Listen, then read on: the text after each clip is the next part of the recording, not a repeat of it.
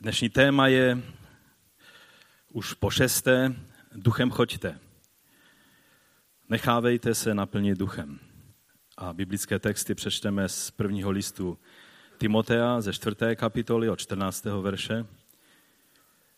Nezanedbávej v sobě dar milosti, který ti byl dán skrze proroctví se vzkládaním rukou staršostva. O to se starej, v tom buď, aby tvůj pokrok byl všem zřejmý. Dávej si pozor sám na sebe a na učení. V tom se trvávej, neboť budeš-li to činit, zachráníš jak sám sebe, tak ty, kdo tě poslouchají.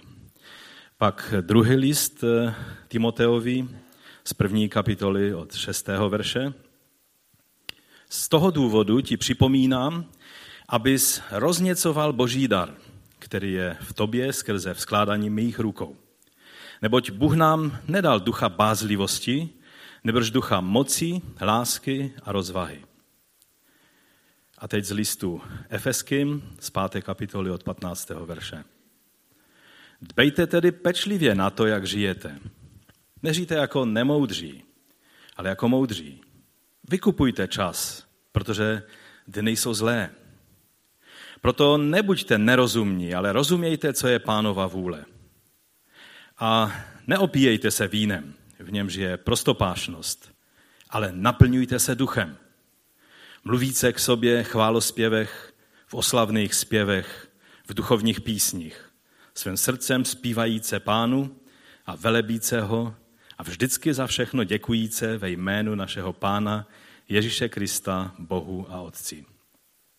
Podřízujte se jeden druhému v bázni před Kristem. Pane, my tě prosíme, aby si tak pohlednul na nás, tady zhromážděné.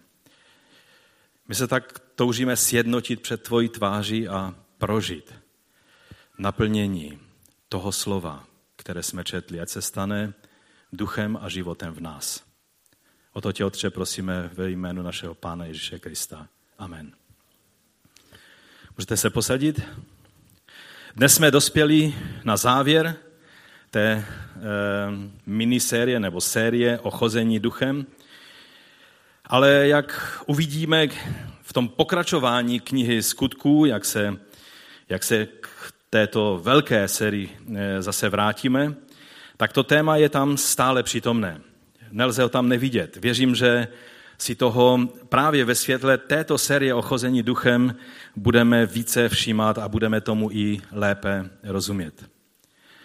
Nejdříve jsme mluvili o tom, co znamená chození duchem. To byly první dva díly. A dalo by se říct, že když mluvíme o chození duchem, tak vlastně mluvíme o projevech nebo o vyjádření Božího království v současné době. A tak dá se zhrnout už teď, že vlastně Boží království ve světle toho, o čem jsme doposud mluvili, tak je sféra vlády nezarmucovaného a neuhašovaného ducha, který uplatňuje vládu Pana Ježíše v nás.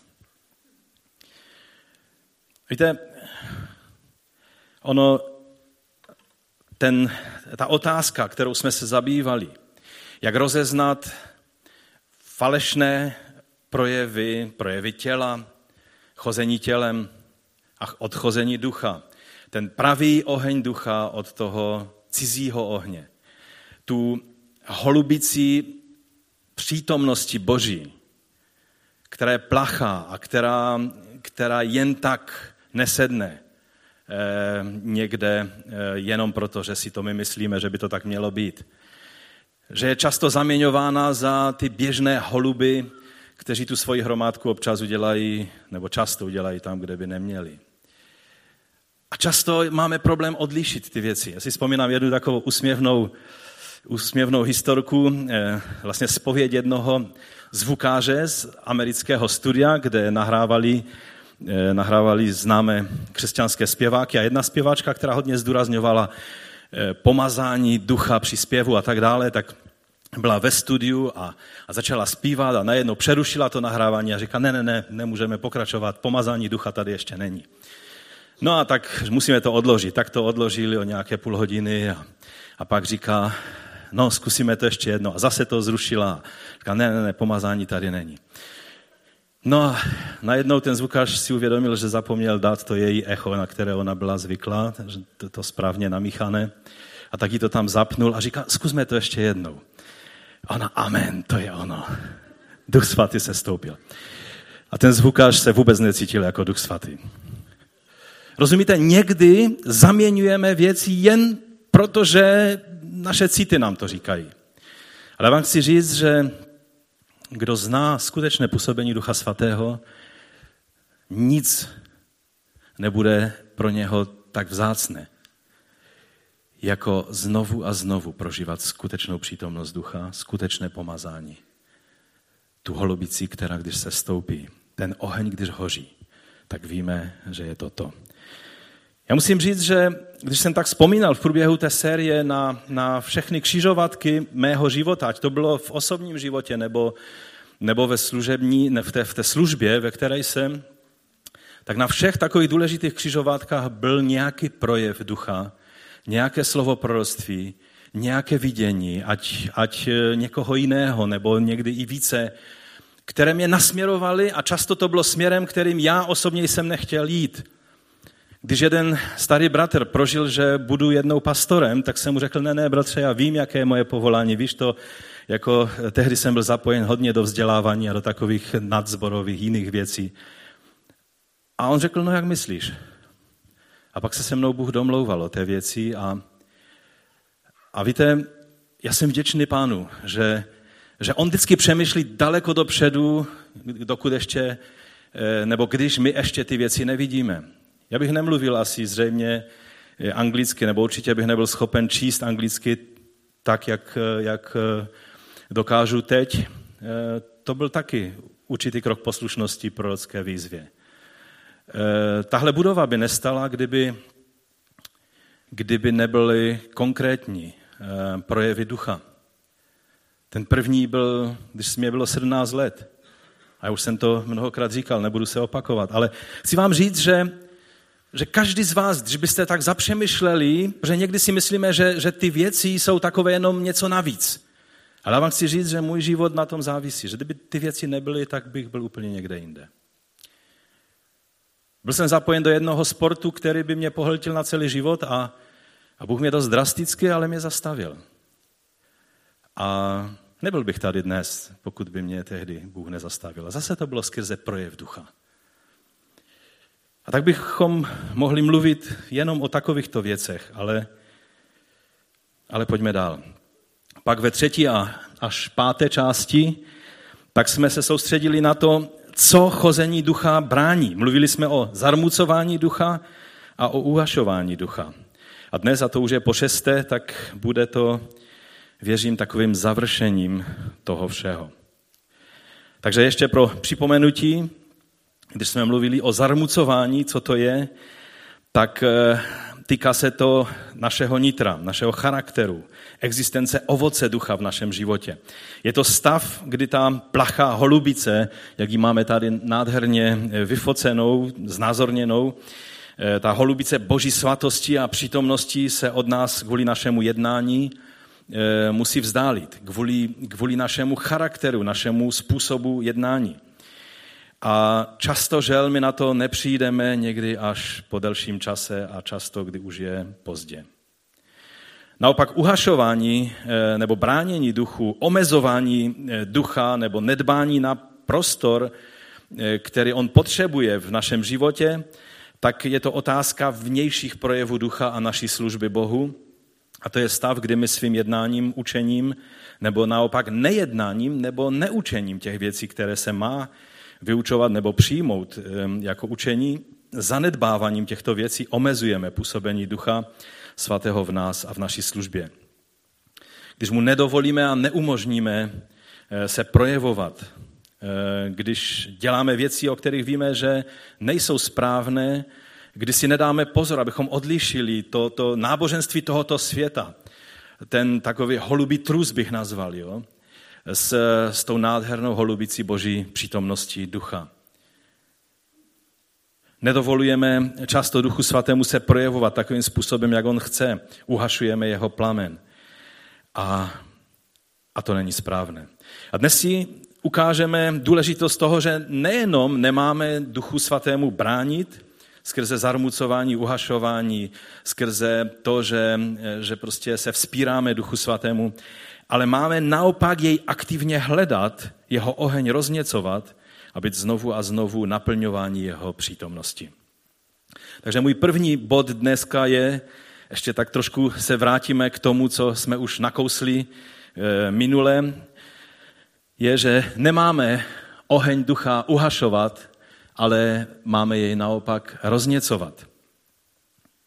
Víte, já jsem minule už vzpomínal náš krb, my máme takový celkem výkonný, velký krb a, a tak není třeba tam zas tak často přicházet a, a, a něco s ním dělat. On, když, když hoří, tak hoří a má dobrou výkonnost, ale, ale obzvlášť, když pracují v pracovně nahoře, na prvním patře, tak, ehm, tak trošku zapomenu na to, že je třeba do krbu přiložit a, a někdy, až už začíná být v domě zima, tak, eh, tak, tak jsem buď upozorněn někým, třeba manželkou, nebo přijdu na to sám a, a pak přijdu k tomu krbu a udělám s ním to, co je potřebné. Přiložím nové palivo. To je velice důležité. Víte, dřevo nebo, nebo krb má tu vlastnost, že nemůžete tam otočit kohoutkem jenom někde na, na nějakém, nějakém prostě plynovém sporáku, ale že se musíte o to starat, sledovat ten plamen, jestli, jestli to je všechno v pořádku, dávat kvalitně, dobře připravené palivo. A, a o tom to je. Máme rozněcovat, máme nezanedbávat eh, věci ducha. A tento přesně obraz Pavel používá při povzbuzování mladého pastora v efeském sboru, svého duchovního syna Timotea, jak to jsme četli na začátku v tom prvním listu, ale potom i v tom druhém listu Timoteovi. A ten druhý je vlastně posledním psaným listem, který se nám z boží prozřetelnosti od Pavla zachoval. Pavlovo povzbuzování Timotea k rozněcování ohně ducha eh, je v tom prvním textu z první Timoteovi ze čtvrté kapitoly, už jsme to četli, a tam mu, eh, tam mu Pavel připomíná, aby nezanedbával v sobě dar milosti. Takhle to tam je řečeno. Aby, který ti byl dán, mu připomíná, skrze proroctví se vzkládáním rukou staršostva. O to se starej, v tom buď, aby to bylo zřejmé, aby to poznali všichni lidé kolem tebe, že? Eh, dávej si pozor jak na sebe, tak na učení, setrvávej v těch věcech. To je takové připomenutí, aby v těch věcech, aby se o ty věci staral, aby v tom setrvával. A, a tady mu připomíná, že vlastně, když bude tohle činit, tak zachrání jak sám sebe, tak i ty, kdo je poslouchají. Jak tou službou slouží jak svému vlastnímu duchovnímu životu, tak i prospěchu duchovnímu těch, kterým slouží. A není to to, i když on byl mladým pastorem, ale není to jenom pro pastory, je to pro každého křesťana. Je zajímavé, že tady eh, vlastně je ta služba, o kterou se jedná, eh, že je nazvána charizmatos v řečtině. A charisma, charizmata, charizmatos, to slovo každý letniční zná, nemusím ho snad vysvětlovat. Je to prostě dar milosti, a nejznámější jsou, je těch devět darů z eh, prvního listu korinským, že? Kde, kde je slovo poznání, slovo moudrosti, proroctví, dary uzdravování a tak dále. Tak je to nazváno, že jsou to ty dary milosti neboli charizmata. Ale tady eh, v tomto textu vidíme, že Timoteus eh, byl ustanoven, byl nejdříve na základě prorockého slova rozeznán, že je povolán k určité službě, a pak na základě tohoto prorockého zjevení tak byl e, vlastně ustanoven skrze vzkládání rukou starších e, do služby a tohle, tahle služba Pavel ji nazývá, že je to, že jsou, že je to charisma. A že je to dar milosti. A moje otázka na vás je, jestli službu ve sboru tak to vidíte, jako, jako charisma. Vždycky se díváme, charisma to je, když budu mít dar uzdravování, tak budu budu správný charizmatik, když budu prorokovat. Ale když jenom třeba se staráš o děti ve sboru, nebo, nebo uklízíš, nebo děláš v kanceláři, nebo zpíváš v mládežnické skupině, je to, vnímáš tuhle věc jako, charisma? Já jsem si položil tu otázku. Někdy službu pastora vnímám jako těžký chomout. Někdy jako velké břímě. Ale jako charisma? Jako obrovskou výsadu božího daru. Za dary jsme většinou vděční, že? Jsme, jsme natření z toho, že nás někdo obdaroval.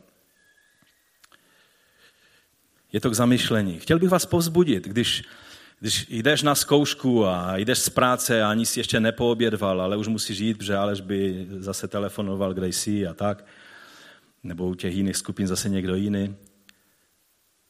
Je to charisma, je to dar, do kterého, který se může projevovat ve tvém životě. Tak toto přijměme, tak toto je třeba vidět. A proto Pavel říká, nezanedbávej. Je to dílo Ducha Svatého, co konáš. Nezanedbávej to. Starej se o to, buď v tom, aby tvůj pokrok byl zřejmý. Dávej na sebe pozor, nezamíchej se do nějakých nesmyslů. Teď jsi služebníkem, který nese v sobě charisma živého Boha. Jak se můžeš zamotat s věcmi tohoto světa? S nečistotami tohoto světa? Je to obrovská výsada, ale je to i obrovský závazek. Dávej pozor na sebe i na učení. K tomu, že i hudebníci se zabývají učením, ještě se k tomu dostaneme. V tom se trvávej.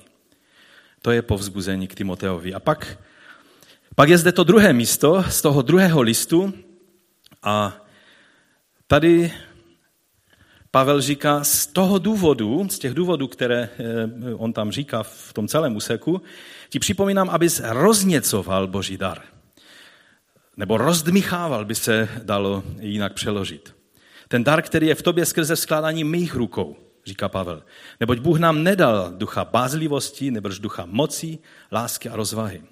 Víte, mnozí komentátoři ten první text eh, z toho prvního listu, který mluví o tom proroctví, skládání rukou, staršostva a zřejmě ustanovení, eh, nebo zcela jasně tam je ustanovení do služby toho Timotea, tak vždycky jedním dechem spojují tady s tímto druhým textem z druhého listu a, a, a říkají, že to se jedná o to tež a že Pavel vlastně byl součástí té skupiny starších, kteří vzkládali ruce na Timotea a protože, eh, proto říkají, Pavel tady mluví o stejné zkušenosti o, o tétež události. Ovšem, biblisté, kteří se podrobněji zabývají těmito věcmi, tak upozorňují, že tady se jedná o dvě zcela odlišné věci. To druhé povzbuzení je o rozněcování plamene božího daru, ale týká se to trochu jiné věci. Gordon Fee, který je jeden z nejautoritativnějších eh, a také jeden z nejstarších eh, odborníků který stále ještě je vitální a stále ještě píše a, a přednáší, tak eh, podle mého názoru on správně upozorňuje na několik eh, věcí. Za prvé ten verš 7 eh, mluví v návaznosti na ten verš 6 o tom, co nám bylo v tom božím daru dáno, že? Tam je, tam je řečeno, neboť Bůh nám nedal ducha bazlivosti, nebož ducha moci, lásky a rozvahy. Často se nějak vysvětluje, že, že slovo, jak v hebrejštině, tak v řeštině, to slovo duch může být, že třeba v duchu smíření, když někdo přichází, to znamená, že s postojem smíření, že? Nebo, nebo v duchu laskavosti, takže s postojem laskavosti. A ono to tak lze v určitém způsobem říct. Ale tady, a nemáme čas se zabývat podrobnostmi, ale můžeme důvěřovat, eh, že, že lidé jako Gordon Fee a mnozí další, kteří toto potvrzují, ví, o čem mluví, když říkají, tady se zcela jednoznačně jedná od Ducha Božího. O to, co Duch Boží, když jsme jim naplněni, způsobuje v nás. To znamená, že tady v tomto, v tomto druhém listu se jedná o zcela jistě o dar samotného Ducha Svatého. O ten dar um, oblečení moci z vysosti, z hůry, dar uh, nebeského Otce. Čili uh, jedná se jak o křest v Duchu Svatém, tak vlastně i o následné naplňování Duchem Svatým. Takže ve světle toho, čím mladý Timoteus eh, bude muset procházet, eh, je dobré se podívat na ten kontext, hned to uděláme. e, těmi útrapami a začínajícím pronásledováním a protivenstvím, tak to, co potřebuje roznítit ve svém životě, tak není dar služby, o kterém mluví Pavel v tom prvním listu na jiném místě, ale jedná se o samotné spolehnutí se na Ducha Svatého v jeho životě. O samotné ujištění se, že nejdu ze své vlastní síly, ale že jdu z moci Ducha Svatého. Když se podíváme na kontext toho verše, tak se eh, podívejme od toho pátého verše. Eh, jakým způsobem Pavel začíná tu celou perikopu, jo? že on, on připomenul jsem ti tu upřímnou víru, která je v tobě a ta nejprve přebyvala ve tvé babičce. On začíná u babičky. Jo? V babičce Lojdě a ve tvé matce Eunice. A jsem přesvědčen, že přebývá i v tobě. Pokud někdo z vás si myslí, že duchovní dědictví nemá žádný význam, tak vám chci říct, že z jedné strany, když bychom se pišnili duchovním dědictvím a my chodili v moci těla a, a, a s prázdným srdcem, tak je to pícha a, a takové to e, vlastně zakládání si na, na tom duchovním dědictví, tak Pavel nazývá, že je to smetí, které nemá žádný význam. Ale když je to dědictví, které z bázní přijímáme a chceme rozhojnit v našem životě, tak je to to, co tady připomíná. Pavel mu říká, máš závazek, aby si chodil duchem, protože už tvoje babička chodila duchem. Jak můžeš chodit tělem, když tvoje babička chodila duchem? Pro mnohé z vás to platí. Vaši rodiče chodili duchem, jakým právem chodíš tělem? Jakým právem se živíš duchem tohoto světa? Když máš dědictví, které si přijal a každý člověk, eh, u Židů je to tradice, že každý eh, přijal dědictví od svých otců a měl za úkol je rozhojnit a předat svým dětem v ještě lepším stavu, než jak je přijal. Jak je to s tvým dědictvím? A pak tam je to, že z toho důvodu ti připomínám, aby zrozněcoval Boží dál. Plnost Ducha Svatého, naplnění Duchem Svatým, přítomnost Ducha Svatého ve tvém životě, které si přijal skrze skládání mých rukou, říká Pavel. To byla zkušenost, u které, eh, u které Timoteus prožil vlastně křes v Duchu Svatém. Neboť Bůh nám nedal ducha blázlivosti, nebož ducha moci a lásky a rozvahy. A tamto slovo ducha eh, by klidně mělo být velkým písmenem, protože jedná se o ducha božího, který není duchem strachu, ale je duchem, který nám dává zmocnění a moc do našeho života, který nám dává lásku, což je jeho ovoce, ale který nám taky dává rozvahu, nebo tam se to dá přeložit zdravý úsudek, nebo taky někdy by se to dalo říct takový selský rozum v duchovních věcech, protože někdy se to hodí. Někdy, když jenom tak poodstoupíme od určitých věcí a zamyslíme se takhle střízlivě nad nimi, tak nám je jasné, o co jde. A to taky pochází od Božího ducha.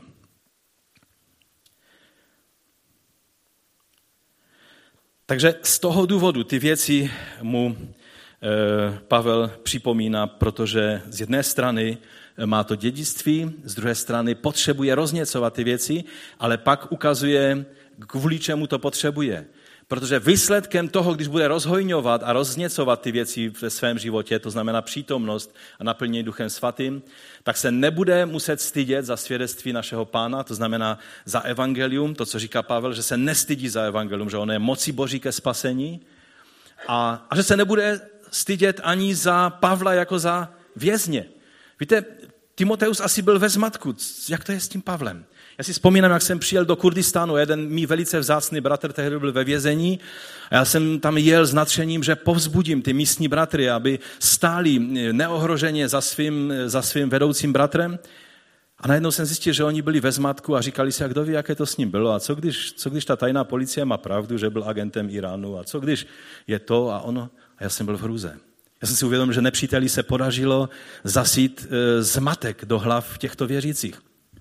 A stejně tak e, tady ukazuje Pavel, že do té nadcházející doby pronásledování, která přišla velice brzy, hned v té první generaci, e, a obzvlášť druhé, třetí a další generaci křesťanů, takže aby, aby dokázal stát jasně za, za svým duchovním otcem, který je vězněm, a říká, nebo spolu se mnou snášej útrapy pro evangelium, podle moci Boží.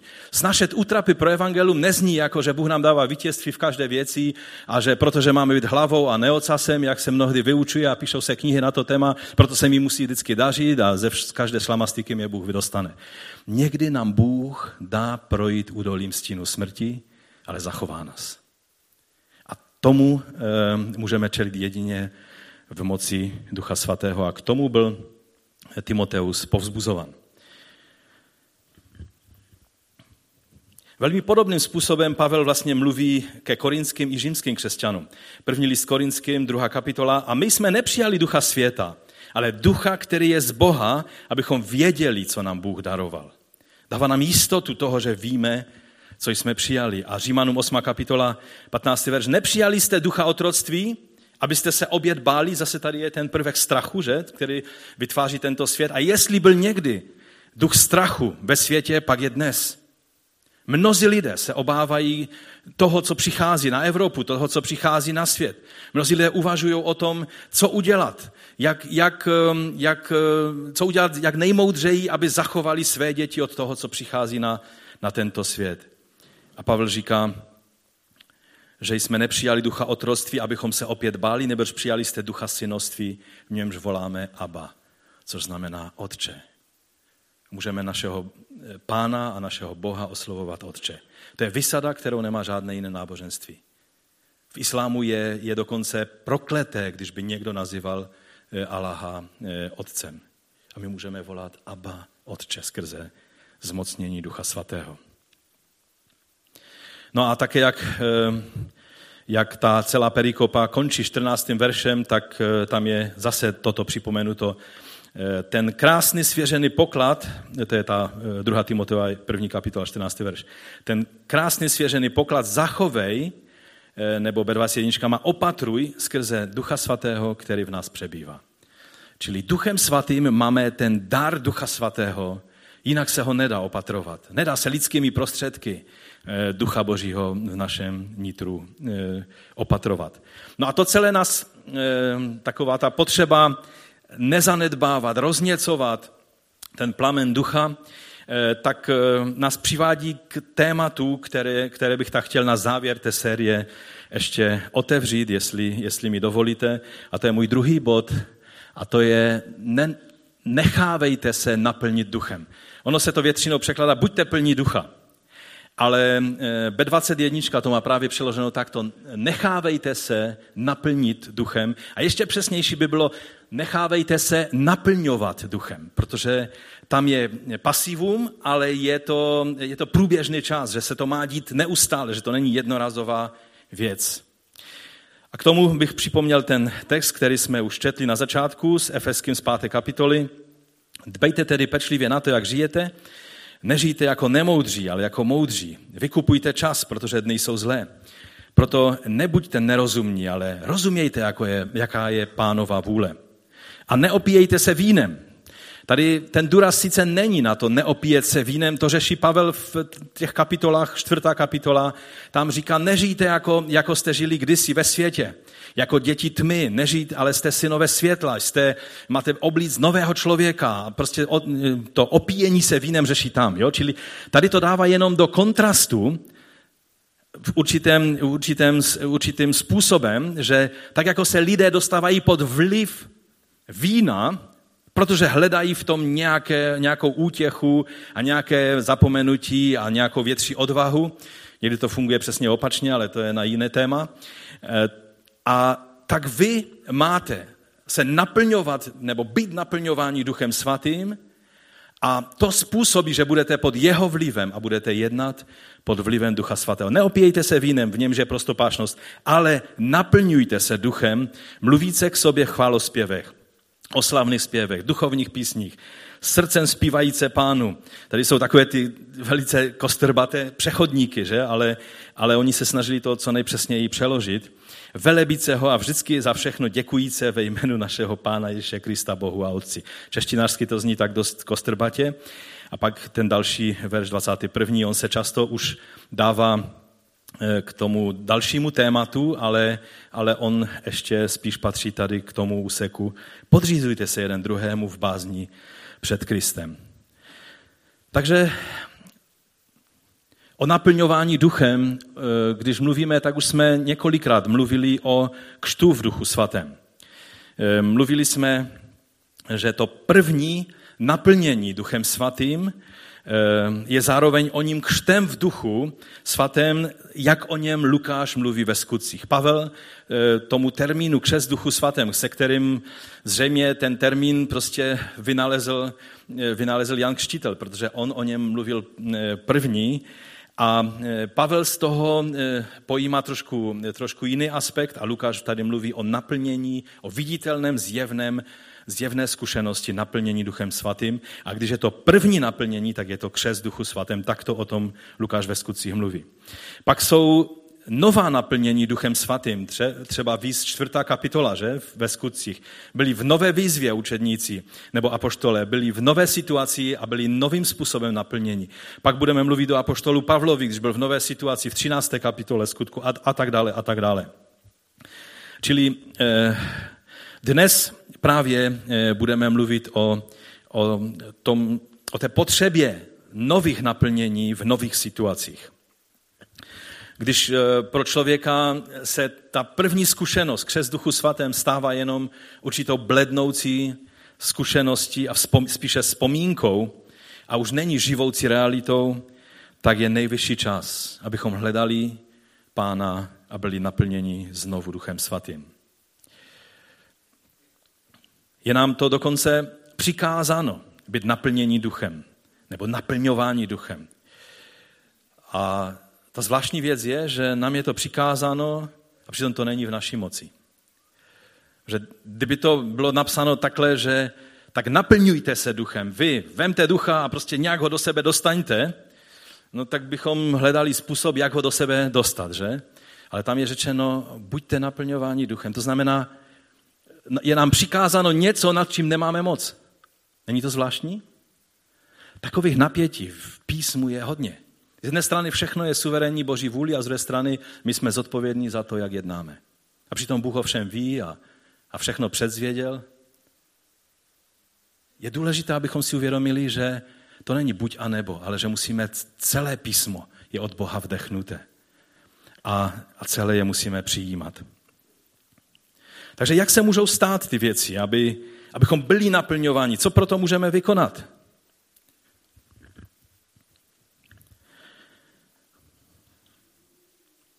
Už jsem mluvil o tom, co musíme udělat, když chceme, aby oheň plapolal jasným plamenem.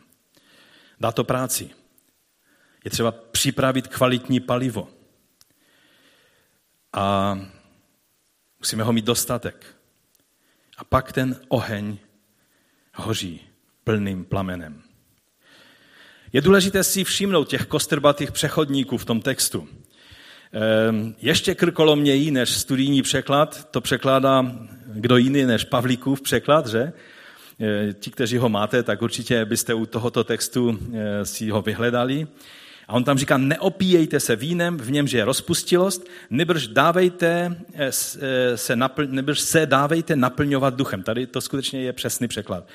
A pak, pak pokračuje. Mluvíce mezi sebou v žalmech a chválospěvech a duchovních písních, zpívajíce a hrajíce pánu svým srdcem.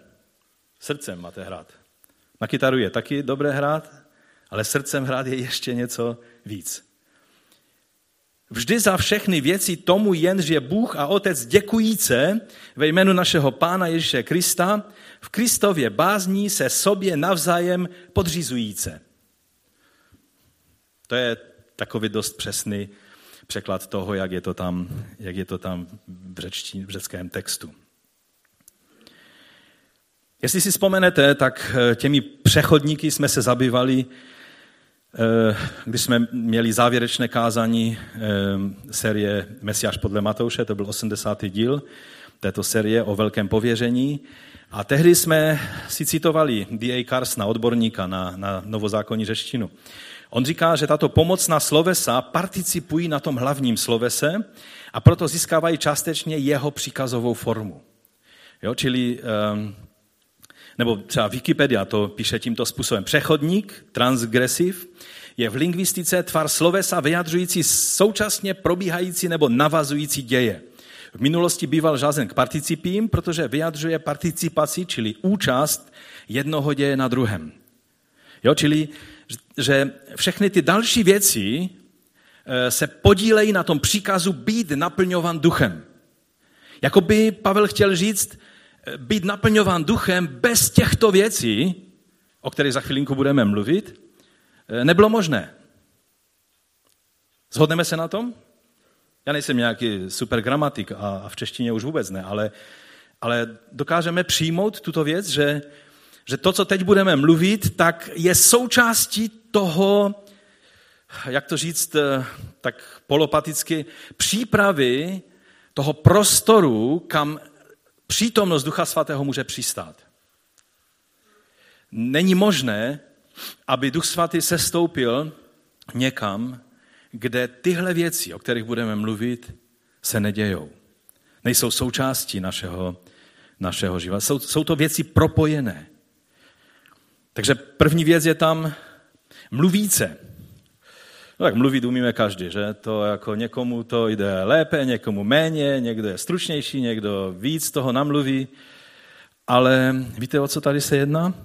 Mluvíce eh, k sobě v chválospěvech, v oslavných zpěvech a v duchovních písních. Čili mluvit je dobré, ale mluvit eh, v žálmech a v písních duchovních, a teď vám chci říct, písně duchovní to nejsou. Ty písně, které jsou obsažené ve zpěvníku duchovní písně, ale tak jak Gordon Fee, a už, jsem, už jsem to tady vzpomínal, eh, Gordon Fee velice zdůrazňuje, že to slovo duchovní, pneumatikos, písně, znamenají, že jsou to písně, které dává duch. Jsou to spontánní písně, které Bůh dává do daného zhromáždění, do daného společenství. Že tady nemluvíme o tvém soukromém životě někde. Ono sice ano, ve sprše taky někdy zpíváme duchovní písně, ale tady se jedná hlavně o projevy, když jsme zhromáždění jako boží lid. Celé to, celý ten text eh, mluví tímto způsobem. Nebo o těchto věcech. To dokazuje ten celý kontext. Takže mluvíce a zpívajíce pánu svým srdcem, to je, to znamená, že, to neznamená, že budeš tiše a zpěváci se tady budou snažit zpívat a ty budeš v srdci zpívat a nikdo to po tobě nepozná, ale to znamená, že k tvému zpěvu zapojíš srdce, že to bude vycházet ze srdce a nejenom nějak tak z nějaké povinnosti, no tak vždycky v tom zhromáždění nějaké ty písně jsou, musím to nějak, nějak s nima vydržet. Pak tam je slovo velebíce a Pavlík to překládá hrajíce, Řecky tam je slovo psalontes, jo? čili a angličané to mají tak hezky přeložené making melody with your heart. Eh, že, že, že eh, vytváříš hudbu, eh, kterou děláš svým srdcem. Jo? Čili Ono, myslím si, že můžeme zůstat u toho studijního překladu, že to znamená velebit pána jakýmkoliv způsobem, ale vždycky do toho je zapojené tvé srdce a vždycky je to něco, co je upřímné a co jde směrem k Bohu. No a pak tady je vděčnost, děkujíce ve jménu našeho Pana Ježíše Krista Bohu a Otci. Čili když se soustředíme na Pána Ježíše ve své vděčnosti, tak to znamená, že se soustředíme i na, eh, na Otce a na Ducha Svatého. V duchu se soustředíme na Krista a děkujeme také Bohu a Otci tímto, tímto způsobem. Vděčnost je vždycky součástí křesťanského postoje. Bez vděčnosti, bez postoje vděčnosti eh, dokazujeme, že jsme nepochopili, o čem je křesťanství a nejspíš nejsme křesťany. Protože milost, kterou jsme přijali, vypůsobuje vděčnost a také milost a zhovývávost v postoji k druhým lidem. To jsou vždycky spojené nádoby. Je mnoho biblických textů, Ježíšovo učení, Pavlovo učení, které na to poukazuje. No a pak tam ještě je to jedno IC, ten jeden přechodník, ukážeme si ho. Podřizujíce se sobě navzájem. Milujeme zpívajíce, milujeme mluvíce, milujeme hrajíce, co tam ještě, děkujíce, budeme milovat i podřizujíce se. To je součást naplňování Duchem Svatým. To participuje na, na tom být naplňován Duchem Svatým. Mám se do toho pustit? Budeme o tom mluvit? Neskazíme si celou tu sérii tím, tím tak dost praktickým prvkem?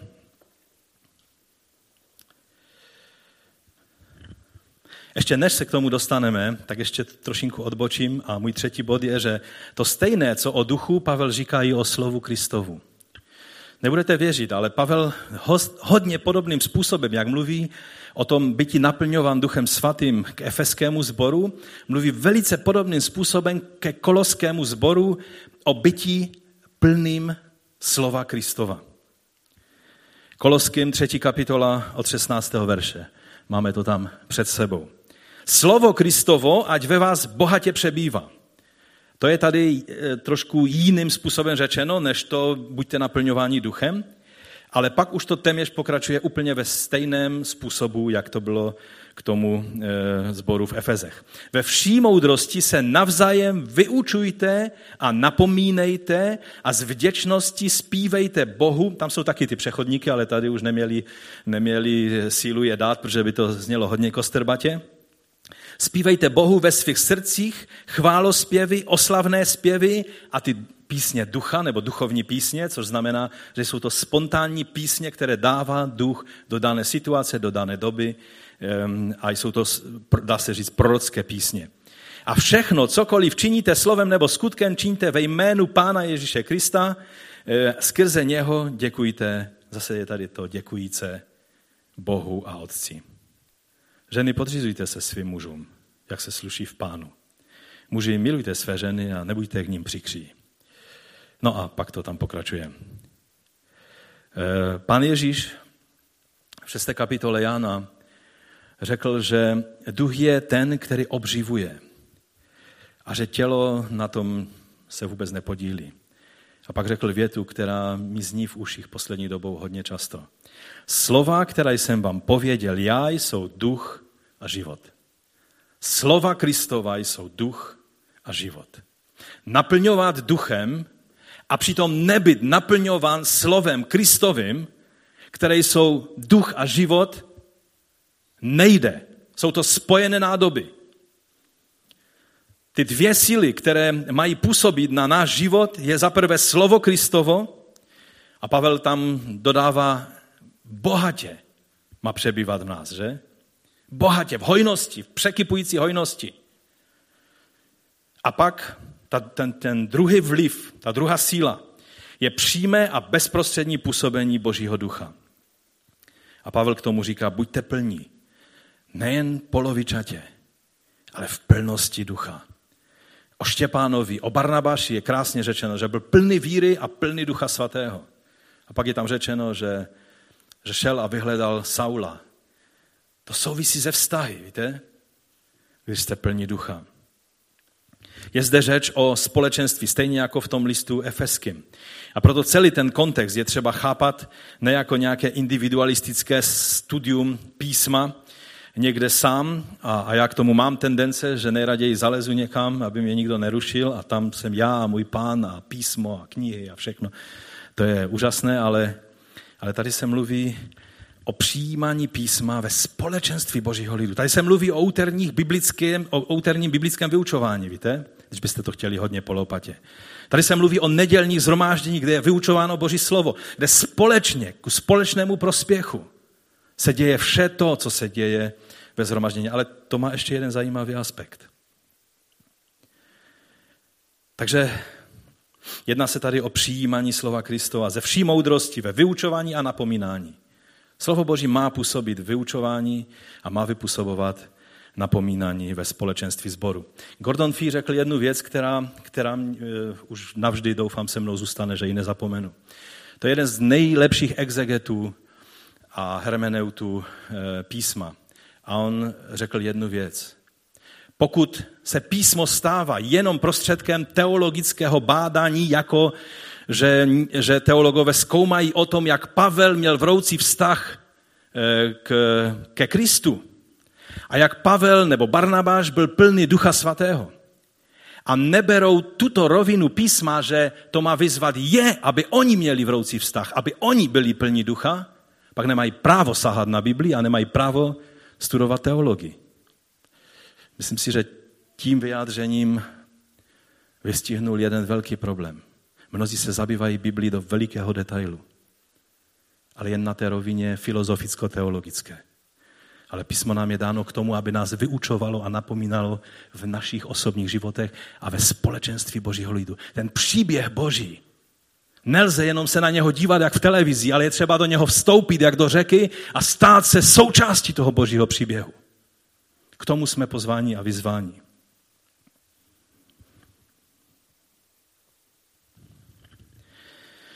No a pak ten Gordon Fee, o kterém jsem teďka mluvil, tak říká jednu velice zajímavou věc.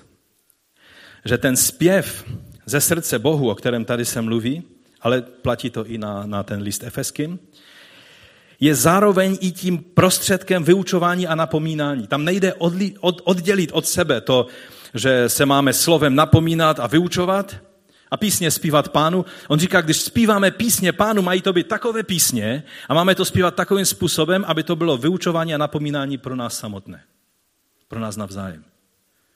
A to jsem si říkal, to musím říct ve sboru, protože, protože někdy bereme písně jenom jako, že chválíme pána. To je úžasné, že chválíme pána. Ale písně jsou dány. Třeba ty duchovní písně jako prorocký projev ve zhromáždění jsou dány k tomu, abychom, aby nás to přibližovalo k pánu, aby nás to napomínalo, ve věcech, ve kterých potřebujeme napomenutí a povzbuzovalo ve věcech, ve kterých potřebujeme povzbuzení. Každý z nás potřebujeme, aby naše víra byla pozvednuta.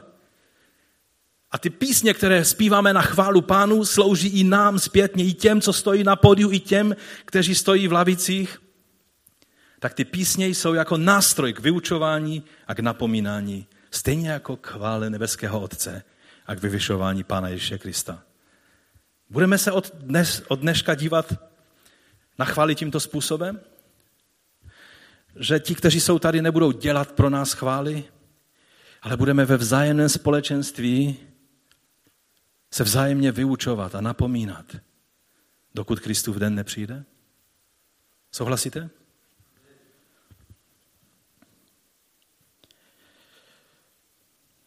No a, a teď k tomu podřizování. Co znamená vzájemně se podřizovat? Tam je řečeno, v Kristově bázní se sobě navzájem podřizujte.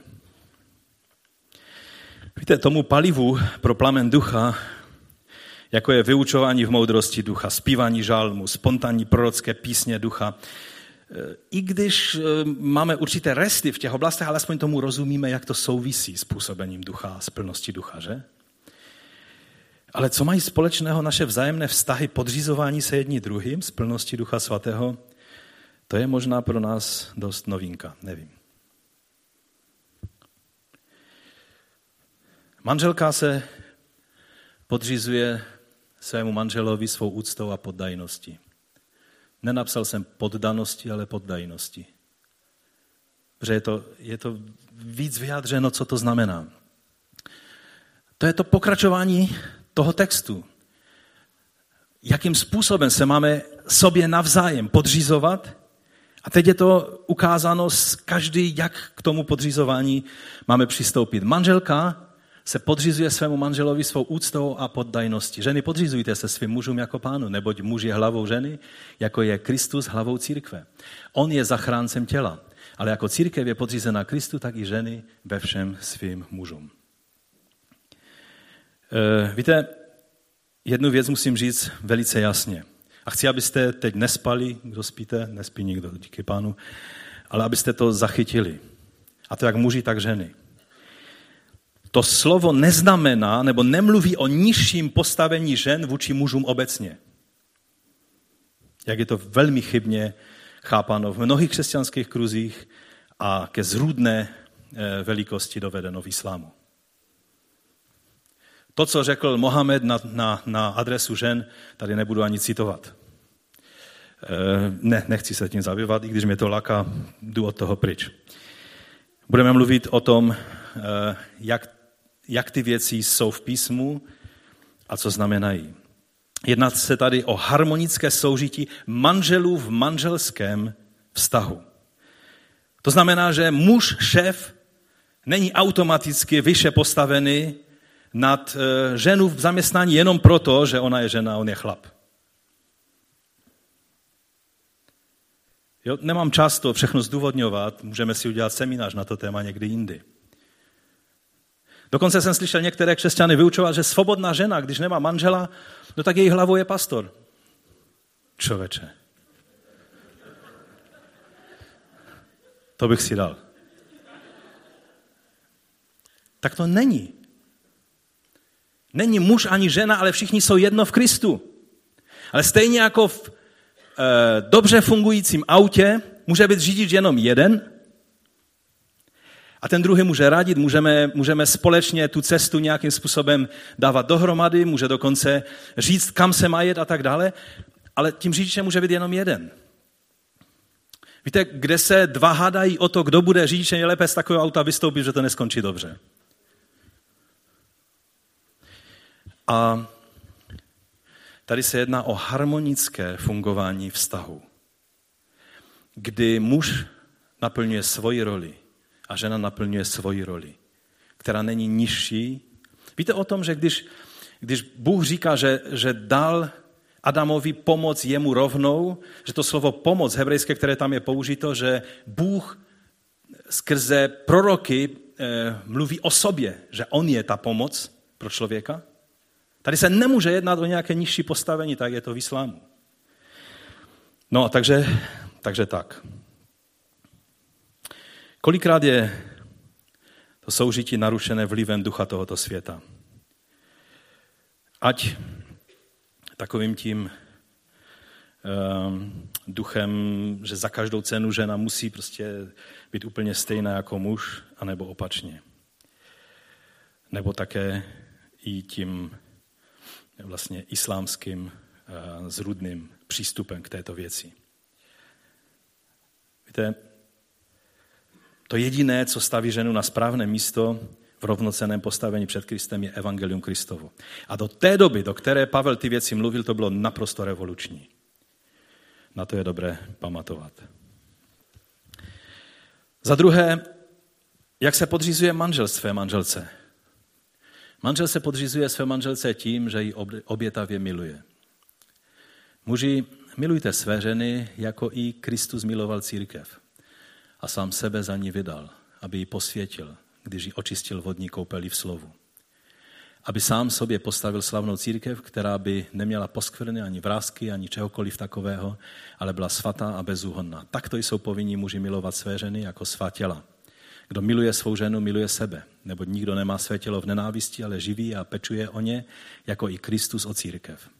Vždyť jsme údy jeho těla, z jeho masa, z jeho kosti. Proto opustí člověk otce i matku a přilne ke své ženě a budou ti dva jedno tělo.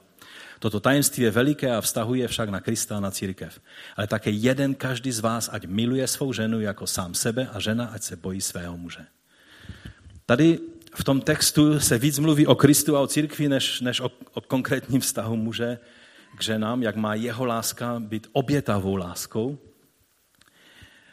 A je to z toho důvodu, že my muži se dost často vzdalujeme tomu Kristovu vzoru. Začneme šéfovat. Začneme být uh, mačové, kteří silou prosadí věci a to je zbabělost. Jsme těmi, kteří mají pocit, že musí mít vždycky pravdu. Že jsme přece moudřejší. Ženy jsou, však víte, jak to je, že? Tohle věřím, že měl Pavel na mysli, když tady mluví znovu a znovu a znovu o oběti Krista za církev. Nemáme právo připomínat to, že jsme hlavou, pokud obětující láska, sebe, obětující sebe láska, láska k naší manželce není v nás. Víte, pro nás to, pro muže, je to dost obtížně proveditelné a čím víc testosteronu máme, tím větší problém s tím máme. Že to vlastně znamená vést z pozice slabosti a ne z pozice síly. Znamená to umírat sobě. Svým ambicím, svému trvání na, na svém, na svých prioritách a ochotě podívat se na věci očima své manželky.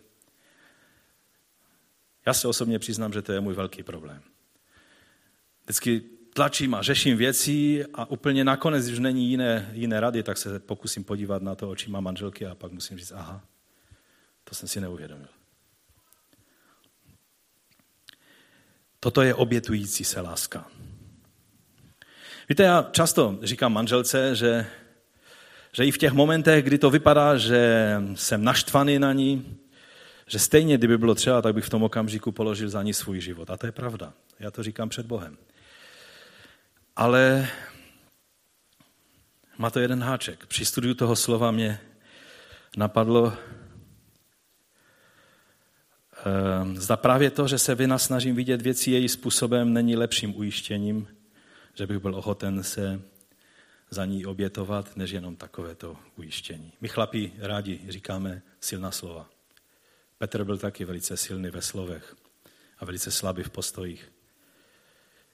A tak vám to vyznávám a chci vás vyzvat, abychom se nad tím zamysleli, abychom více svým postojem, umírání sobě, dokázali tu obětující se lásku než tím slovem. A to slovo je taky důležité, samozřejmě, protože to dává určitou, určité ujištění, ale, ale ty naše postoje jsou v tom důležitější. Pojďme dál.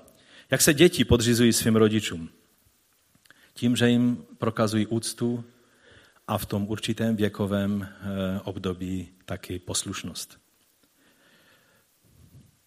Děti, poslouchejte své rodiče v pánu, protože to je spravedlivé. Ctí svého otce a matku, to je první přikázání se zaslíbením, aby ti bylo dobře, abys byl dlouho živ na zemi. My jsme v té sérii o desateru, jestli si ještě vzpomínáte, když ne, tak si to můžete občerstvit, eh, svoji paměť, je to na našich stránkách. Tak jsme mluvili, jestli si vzpomenete, že úcta a poslušnost autoritě rodičů je základním prvkem, který Bůh dal do společnosti, aby fungoval celý systém autorit v tomto světě. Nemáme čas dneska se tím zevrubněji zabývat, ale eh, to, že nefungují dnes autority ve světě, že to všechno je vzhůru nohama. Svůj původ má v tom, že nefunguje správná autorita a poslušnost a úcta na úrovni rodin. To je základ. Nikde jinde Bůh neučí o autoritách. On dal toto přikázání kdysi. A to byl základ každé autority, která ve společnosti a v církvi je. No a jak se rodiče podřizují svým dětem? Tím, že nedráždí ke hněvu a ke vzdoru. Vy otcové nedrážděte své děti k hněvu, ale vychovávejte je v pánově kázni a napomenutí. Nevždy, když jsou děti ve vzdoru, je vina děti, někdy je to vina rodičů, kteří prostě se chovají tak, že ty děti se už na to nemůžou dívat. A vede to k hořkosti, k hněvu, ke vzdoru v jejich srdci. A rodiče je pak napomínají a a mluví jim vysoké cíle, které mají mít v životě a ty děti vidí, že ti rodiče nemají žádné cíle ve svém životě. Jsou sobečtí, jsou hádaví, hašteřiví a, a ty děti to popouzí k hněvu a k hořkosti. Tak to nemá být. No, teď se dostáváme do trošku problematického textu, protože, jestli můžeme dál, za páté, tady je o otrocích. Existují otroci v dnešní době? Díky bohu ne. Doufám teda, že neexistují v Česku, aspoň oficiálně ne a, a, a nechci se teď do celé té otázky pouštět, ale kdysi vlastně otroci to byli zaměstnanci. Někdy se cítíme jako zaměstnanci, jako otroci, že? To je jako celkem, celkem častý jev, ale, ale celá ta otázka bytí otrokem, eh, tak eh, samozřejmě to mluví do té doby, ve které většina obyvatel vlastně římské říše, tak to byli takoví ti zaměstnanci v tom stavu otrockém. A Pavel tady mluví, když to vememe, že mluví o zaměstnancích, že se podřizují svým zaměstnavatelům, jako by jejich zaměstnavatelem byl pán Ježíš. To je vysoká laťka. Zkuste si, všichni, kteří jste zaměstnanci, představit, že vaším šéfem není nějaký korejský boss, pokud pracujete pro nejmenované korejské firmy. Ehm, no, nebudu jmenovat žádná jména. Takže prostě nějaký šéf, jo, že není vaším šéfem, ten, který zrovna je a kterého teď máš před očima a nejraději bys mu něco řekl. Ale je to pán Ježíš. Pracovalo by se nám lépe? ano, to by byla ideální situace. V Božím království, v Mesiánském království, naším šéfem tady na této zemi bude náš pán a bude radost pro něho pracovat. Ale teď ještě chvíli to musíme vydržet s tím, že na místě toho šéfa máte toho šéfa, kterého máte, ale pracovat pro něho máte, jako by to byl pán Ježíš. Je to velká výzva. Možná u oběda můžete o tom zameditovat. Otroci, poslouchejte pozemské pány s bázní a chvěním. V upřímnosti srdce jako Krista. To je to, co jsem vám zrovna řekl. Neslužte na oko, jako ti, kdo se chtějí zalíbit lidem, ale jako Kristovi otroci. Když se cítíš jako otrok, řekni si, jsem otrokem Ježíše Krista. Amen. A tvoje srdce poskočí.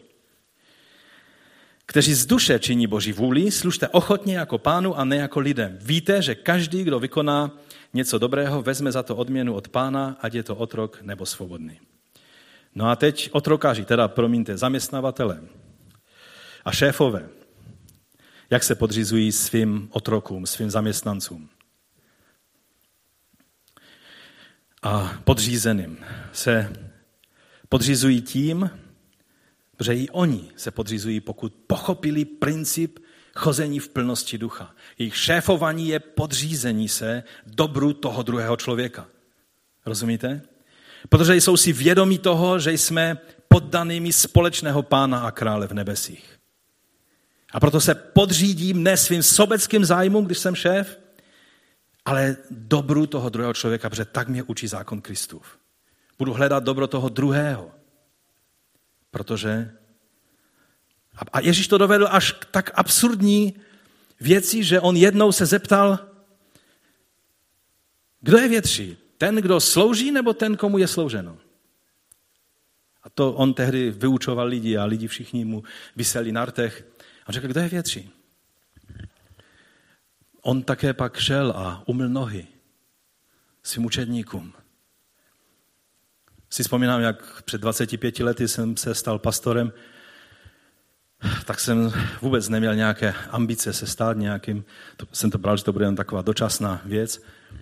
A tehdy jsem tu otázku položil v tom sboru, eh, kdysi ještě to bylo v Rakovci na zhromáždění. A vím, že tehdy to bylo pro nás úplně eh, takové ty, ty představy o tom, jo? že ten, kdo slouží, je ten patriarcha, který má vždycky pravdu a tak dále. Pro mě, a doufám, že i pro, pro lidi, a někteří z vás jste tam tehdy byli, že to přineslo novou perspektivu. Sloužit z pozice umírání sobě a ne z pozice toho, že já vám dokážu, že mám pravdu. I jako šéfové a zaměstnavatele. Vy, páni, jednejte s nimi také tak a zanechte vyhrůžek, vždyť víte, že jejich i váš pán je v nebesích a že u něho není přijímání osob.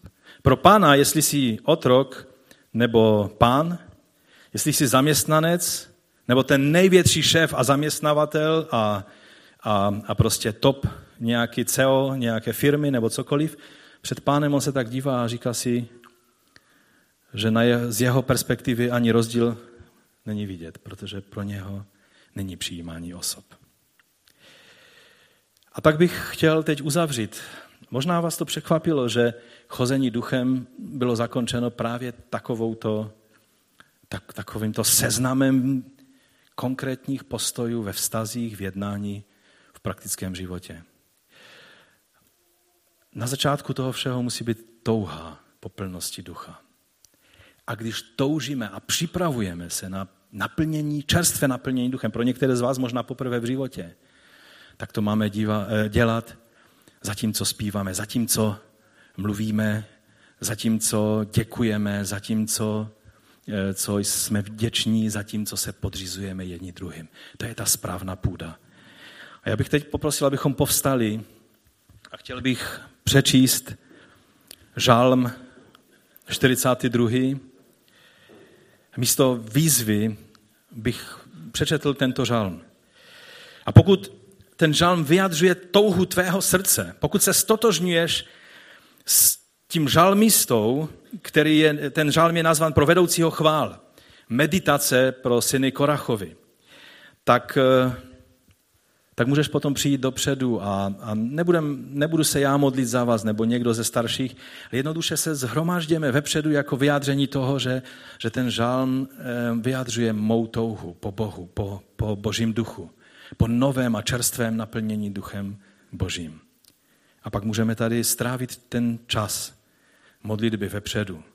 Ale udělej to jedině, když skutečně toužíš.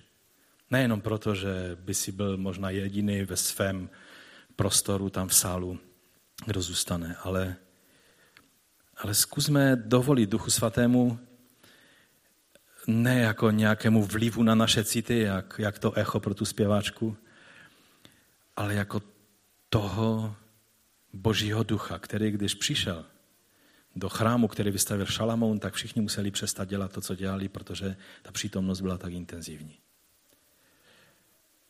A ten žalm je o té lani, která dychtí po vodních tocích. A ten žalmista říká, jako ta laň dychtí po vodních tocích, tak má duše dychtí po tobě, o Bože. Má duše žízní po Bohu, po živém Bohu. Kdy předstoupím, abych se ukázal před Boží tváří? Slzy jsou mi chlebem ve dne i v noci. Když mi každý den říkají, no kde je ten tvůj Bůh? Na to vzpomínám a vylévám v sobě svou duši. Jak jsem chodíval v zástupu a ubíral jsem se do božího domu za zvuku jásotu a děkovných písní davu a slavícího svátek. On tady vzpomíná na, na zkušenosti, které kdysi prožíval a teď už je nemá možnost prožívat. A teď se vrací k napomínání své duše. Proč jsi tak skleslá, má duše? Proč jsi ve mně tak rozrušená? Jen čekej na Boha. Vždyť mu budu znovu vzdávat chválu za spásu jeho přítomnosti. Spása jeho přítomnosti. Můj Bože, duše je ve mně tak sklesla a tak na tebe vzpomínám v jordánské zemi, na Hermonu, na hoře Miseáru. Hlubina volá na hlubinu. Lidé, kteří prožívají tuto touhu, tak si rozumí navzájem. Za zvuku tvých přívalů převalili se přeze mě všechny tvé příboje a tvá vlnobytí. Ve dne hospodin přikazuje svému milosrdenství a v noci je se mnou jeho píseň. Modlitba k Bohu mého života. Říkám Bohu své skále, proč na mě zapomínáš? Proč mám chodit v nášku a utlačovan nepřítelem? Skázou pro mé kosti je mi utrhání mých nepřátel. Každý den mi říkají, kde je ten tvůj Bůh. Proč jsi tak sklesla má duše? Proč jsi ve mně tak rozrušená? Jen čekej na Boha. Vždyť mu budu znovu vzdávat chválu za spásu jeho přítomnosti, za svého Boha. Amen.